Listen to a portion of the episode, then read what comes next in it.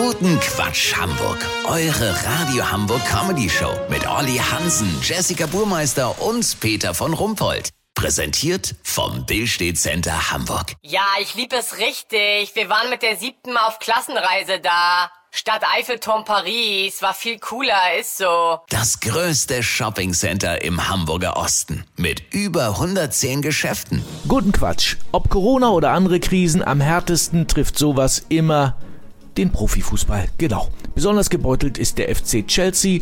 Dem Verein vom deutschen Trainer Thomas Tuchel geht langsam das Geld aus. Grund sind die Sanktionen gegen den Clubbesitzer und russischen Oligarchen Roman Abramowitsch. Angeblich ist der Londoner Club schon am 1. April zahlungsunfähig. Wir sprechen dazu mit dem Übungsleiter. Hallo! Herr Tuchel, wo erwischen wir Sie gerade? Ich bin mit den Jungs bei Aldi. Bei Aldi. Ja, für die Feinkostabteilung bei Harrods reicht das Verpflegungsbudget nicht mehr.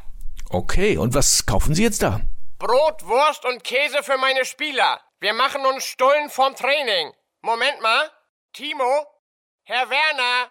Leg bitte die Haferkekse wieder hin. Wir warten, bis sie wieder am Angebot sind. Ah, doch so schlimm. Wie reagieren denn die Spieler? Also, dass der Krieg sie so hart trifft, hätten sie nicht gedacht. Kai Havertz muss jetzt immer mit dem Porsche zum Training kommen, weil der Maserati zu viel verbraucht. Ja, das ist schrecklich. Und Jorginho weiß nicht, ob er seiner Freundin in diesen unsicheren Zeiten wirklich diese 32 Meter Segelyacht an der Côte d'Azur kaufen soll. Oh mein Gott.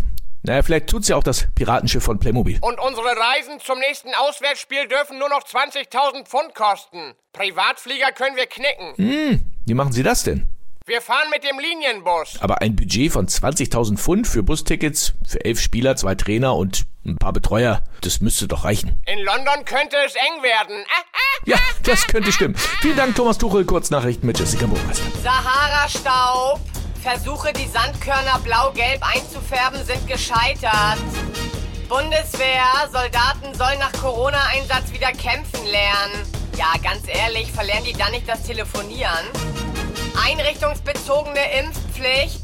Krankenschwester muss sich impfen lassen, weil ihr Schlafsofa nicht akzeptiert wurde. Das Wetter. Das Wetter wurde Ihnen präsentiert von Sahara-Staub. Politisch unabhängig und objektiv. Das war's von uns. Wir hören uns morgen wieder. Bleiben Sie doof. Wir sind es schon.